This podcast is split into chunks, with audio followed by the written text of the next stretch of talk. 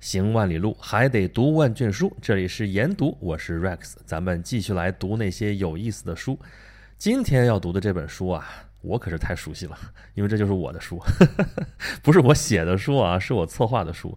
凯撒们的星空下，如果你生在罗马帝国，作者是渤海坤啊，这是我的好朋友啊，是罗马史专家啊，北师大毕业的杠杠的博士啊，现在就在博物馆工作啊。之前是在首都博物馆啊，写这本书的时候他还在首都博物馆，但现在人家已经在宫里行走了啊，在故宫博物院工作。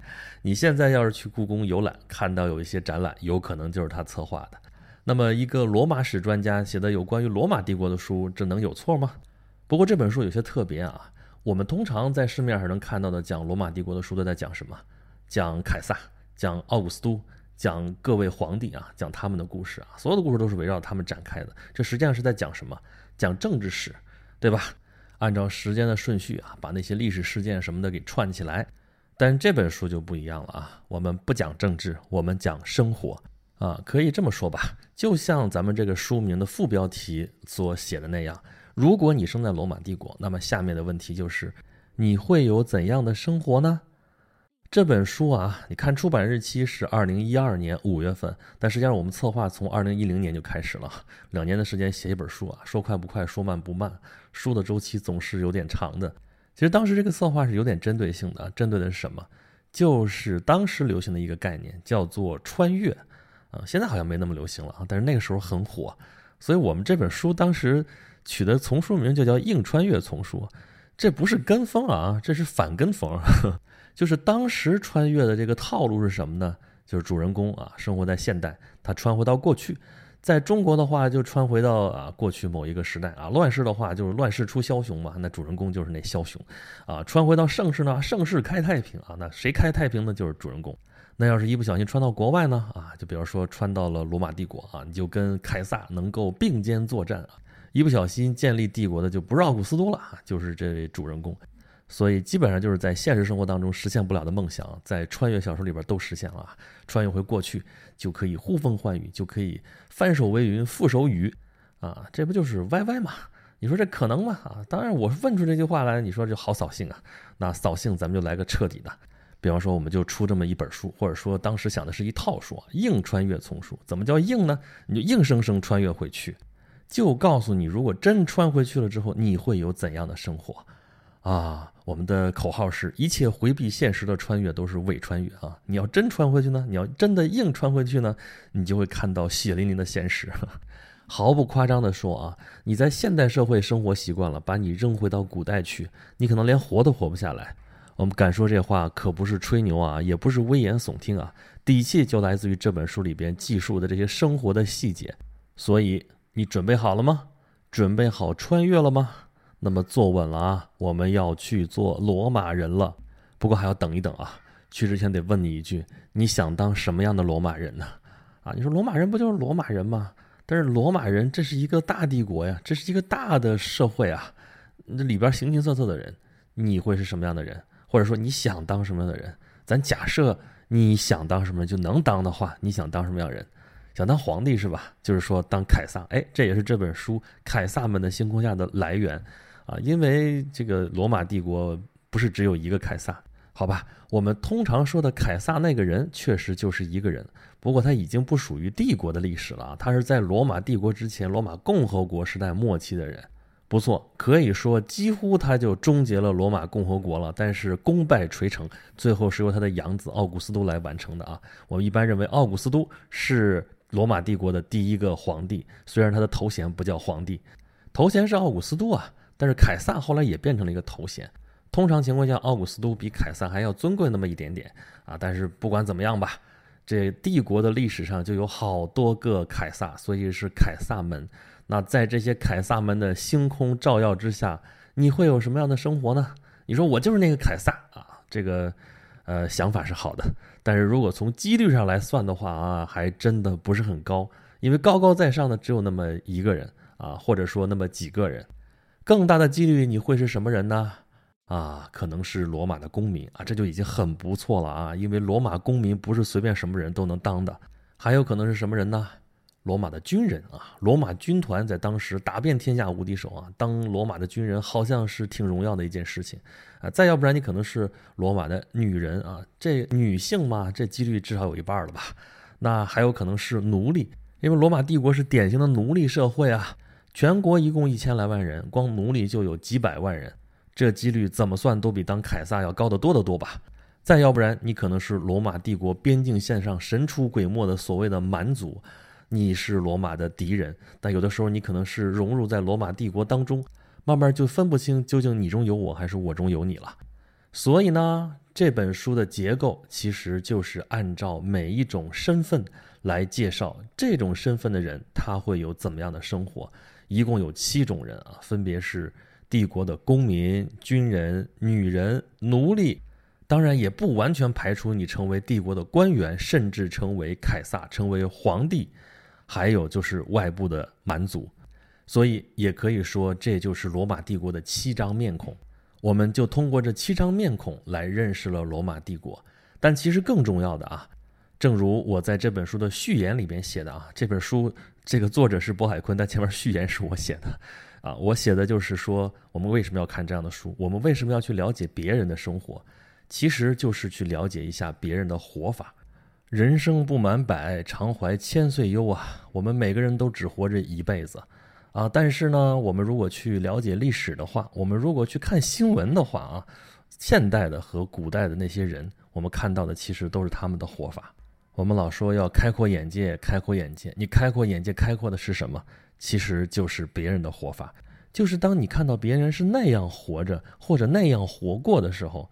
你可能就会意识到，说哦，原来人生不是只有一种活法，还有很多种，还可以丰富多彩。有些活法可能比我这还惨，有些活法可能就跟我差不多啊，那就与我心有戚戚焉。有些活法，哎呀，我的天，这才是真正活过，算是没白在世上走一遭啊。那么看过这么多人的活法之后啊，最终的目的还是怎么过好我们这一生。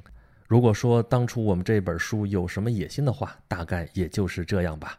那么好，这一期咱们剩下的时间啊，就来说一说这本书的第一章——帝国凡夫的幸福生活。其实这就说的是，如果你在罗马帝国当一个公民的话，你会过什么样的日子？为什么这一章放在前面呢？因为当时设想这本书的读者会是谁？小资、白领、中产阶级。大概吧。那么这样一个人群投射到罗马帝国的话，大概就是罗马帝国的公民。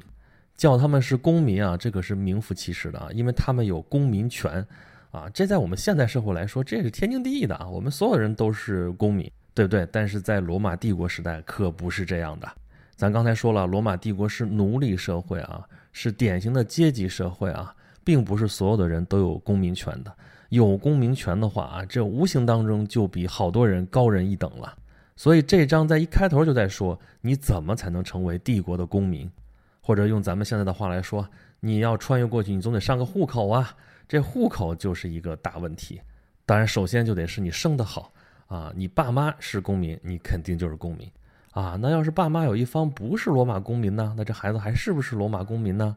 啊，那得看，如果父亲是。母亲不是，这孩子还真不是。如果这父亲不是，母亲是罗马公民的话，这孩子还是罗马公民。这跟我们后来的想象有点不太一样啊，就等于说这孩子户口是随妈不随爸。当然书里面也就写了这样一个结论啊，那到底为什么呢？啊，我推测啊，这注意啊，是我推测，不见得是事实啊，就是因为那个时候没有 DNA 检测技术，这孩子生下来你不知道这爸就一定是谁谁谁的。那就看他妈吧，这肯定是生出来嘛，这孩子跑不了啊。那究竟是不是这个原因呢？咱们继续考证啊。反正不管怎么说吧，如果出身好的话，那你生下来就是罗马公民。那如果不是生的就好的话，还有没有机会成为罗马公民呢？啊，也不是不可能啊。如果你为罗马服兵役，服那么二十五年，如果你立了战功啊，如果你被元首看中了，然后大赦天下，或者说就赏赐给你。你也可能会获得公民权，但如果是那种皇帝挥泪大甩卖啊，就普惠式的给了很多很多人拉丁公民权的话，那这个权利跟罗马公民权还是差一截的。反总之吧，一旦你有了公民权啊，不管这个公民权是全额的还是打口的，你的小日子过得还是不错的。书里面下面介绍的是，你要先学点文化，你要读书识字，还会写字，写什么呀？拉丁语啊，可能还要会一点希腊语。当然，这个书写工具呢，就不是我们现在用的这些书写工具了。不对，我们现在都不怎么写字了啊，我们现在都是电脑敲了啊。所以那个时候呢，啊，中国有文房四宝，那在罗马呢是文房五宝啊，笔墨纸砚，再加一个木头板儿。具体这玩意儿怎么用，大家自己去看书吧。呃，真的是得看书啊！不管在哪个时代，这个书是一定要好好读的。哪怕是在罗马帝国时代啊，那也有图书馆，甚至是很大很大的图书馆，里边藏了很多很多卷书啊。这是字面意思啊，就是一个一个的卷儿，所以还蛮好玩的啊。你要说读书太累了，那么我们了解一下衣食住行啊，衣你穿什么样的衣服啊？别说罗马人就是弄块布卷吧卷吧包在身上就算衣服了啊，人家也有讲究的啊。你看你穿的是托加还是丘尼卡还是什么什么玩意儿？那么食啊，对于一个吃货来说，这个是非常非常重要的。两千多年前，你可能缺少很多现在你能看到的一些佐料啊，或者是一些食材，但是那个时候就已经有很多好吃的了啊。来吧来吧，咱们有罗马的食谱啊，照着做一做，看看到底好吃还是不好吃啊。那住呢，就是罗马的房子，都是石头垒的啊。拿水泥砌上啊，哎，我没说错啊，就是水泥。罗马那个时候就用水泥了啊，就是水泥那个时候就发明了。那行呢，有一句话叫做“条条大路通罗马”。那路上跑的是什么呢？跑的就是车。罗马时代的车长什么样啊？哎，书上写的很详细啊。除了车之外呢，你要知道罗马帝国有多大啊？最鼎盛的时期，好几百万平方公里，把整个地中海变成了它的内湖。啊，罗马人就管地中海叫做我们的海。那个时候啊，这个地中海的航运就已经很发达了，而且航运对于古代社会来说可以说非常的重要，因为这是古代少有的可以通过规模效应降低成本的一种运输方式。你陆地运输的话，你走多少里，你的损耗每一里地可能都是差不多的，都是固定的。你跑的路越远啊，这个损耗也越大。但是船不一样。航运在水上漂着啊，可能你不需要多大的动力就可以承载很大量的这个大宗的商品。对于古代社会来说，这尤其重要。那么生活的细节当中，可不只有衣食住行啊，你还得有钱。所以我们有专门的章节给大家介绍罗马人用什么样的钱啊，这个货币的换算，还有那货币长什么样子。你还得会数数啊，你别说我现在会十以内的加减法，呃，不行啊。啊，那时候没有我们现在用的这些阿拉伯数字啊，用什么？用罗马数字。就我们现在看到那种古典大钟上面，还是啊用罗马字母表示那一个一个数字啊，就那么复杂的那些字母，然后去换算、去计算，你得学会的啊，不然你怎么生存啊？对不对？那你学会数数了，学会认识钱了，你得想办法挣钱，对吧？所以。这书里边还教你在罗马帝国时代你该怎么挣钱啊？你可能要投资土地，你可能要做一个企业家，要去开矿，要去做生意啊，这都是致富之路。怎么样？道路已经给你铺好了，你就去实践吧，去挣大钱吧。在罗马，你要做一个有钱的公民啊，你这小日子过得还会是很不错的啊，有滋有味的。当然了，你的生活不只是物质生活，还有精神生活。那么，在罗马帝国，这就意味着你得有你的信仰。在罗马帝国的前期啊，你要信官方的那些神明。官方的神明其实是进口的，主要的一堆神都是从希腊进口的啊。把人家希腊神话里边那些神改头换面，换个名字，这就成了罗马的神了啊。他不光是从希腊引了那么一堆神，还从什么埃及啊，还从这个欧洲的其他部分啊。吸收了很多本地的土著的神，反正罗马人就是实用主义，哪个神管用都介绍到罗马来啊，嫁接一下，最后把这故事传的玄玄乎乎，反正大家都拜。这是罗马的前期，那么到后期呢，就变成了基督教开始上升了。基督教传教一开始也是饱受迫害啊，经常你看到在那个斗兽场里边啊，要处决犯人啊，处决什么犯人，很多都是基督徒。但是到后来啊，君士坦丁大帝颁布米兰敕令之后。尤其是后来，基督教还成了罗马的国教啊，这就形势完全颠倒过来，完全翻转了。之前信仰那些官方的神明，还有到处的都有的那种野神，全部都给扔一边去了啊！你要是再敢信那个，这就是大逆不道。好了，物质生活也有了，精神生活也有了啊！这公民的日子到底怎么个舒坦法啊？罗马人出了名的爱干净，爱洗澡。罗马的澡堂子了解一下，哈，罗马人的娱乐啊，最著名的就是斗兽场啊，决斗士啊。人跟人厮杀，血肉横飞啊，那么野蛮啊，那么血腥，但是罗马人就是爱看还有各种宴会啊，各种节日啊，有那么多神嘛，那么多神就有那么多节啊，各个节庆的时候都是狂欢的时候啊。罗马社会建立了好多的公共娱乐项目、公共娱乐设施，你都可以去体验一下，都可以去参与，怎么样？这日子真是不错吧？在罗马当一个公民，真的是挺舒服的一件事情。但是在罗马也不是所有人都可以这么舒服啊。下一期节目咱们就说两种不是那么舒服的人，但是他们其实占了帝国人口的大多数。那么好吧，这里是研读，我是 Rex。我们从这一期开始聊的这本书叫做《凯撒们的星空下》，如果你生在罗马帝国啊，这是我策划的一本书啊，作者是渤海坤。如果大家想要了解这本书的具体内容呢，有一个好消息和一个坏消息啊。咱先说坏消息吧，这本书出版是在二零一二年，但是到现在来说的话，这本书已经绝版了。就是说你在市面上其实是买不到了啊，可能在什么孔夫子旧书网上你还能买到，但是价格就已经比原价要高好多了。但是你在某宝上你看到的话，是有不少这本书的链接，呃，但其实那都是盗版的，甚至有些卖家会明确的跟你说，说这本书已经绝版了，我现在都是扫描然后给你印的，你看价格也不高，比这原价还要低，那就是盗版嘛，这怎么办呢？我也没辙。那么这本书我一直在谋求再版，但是到目前为止还没有成功。所以，如果大家想看到这本书的纸质版本的话，可能要再等一等了。不过还有一个好消息啊，就是这本书的所有内容，我出了一个语音讲读版。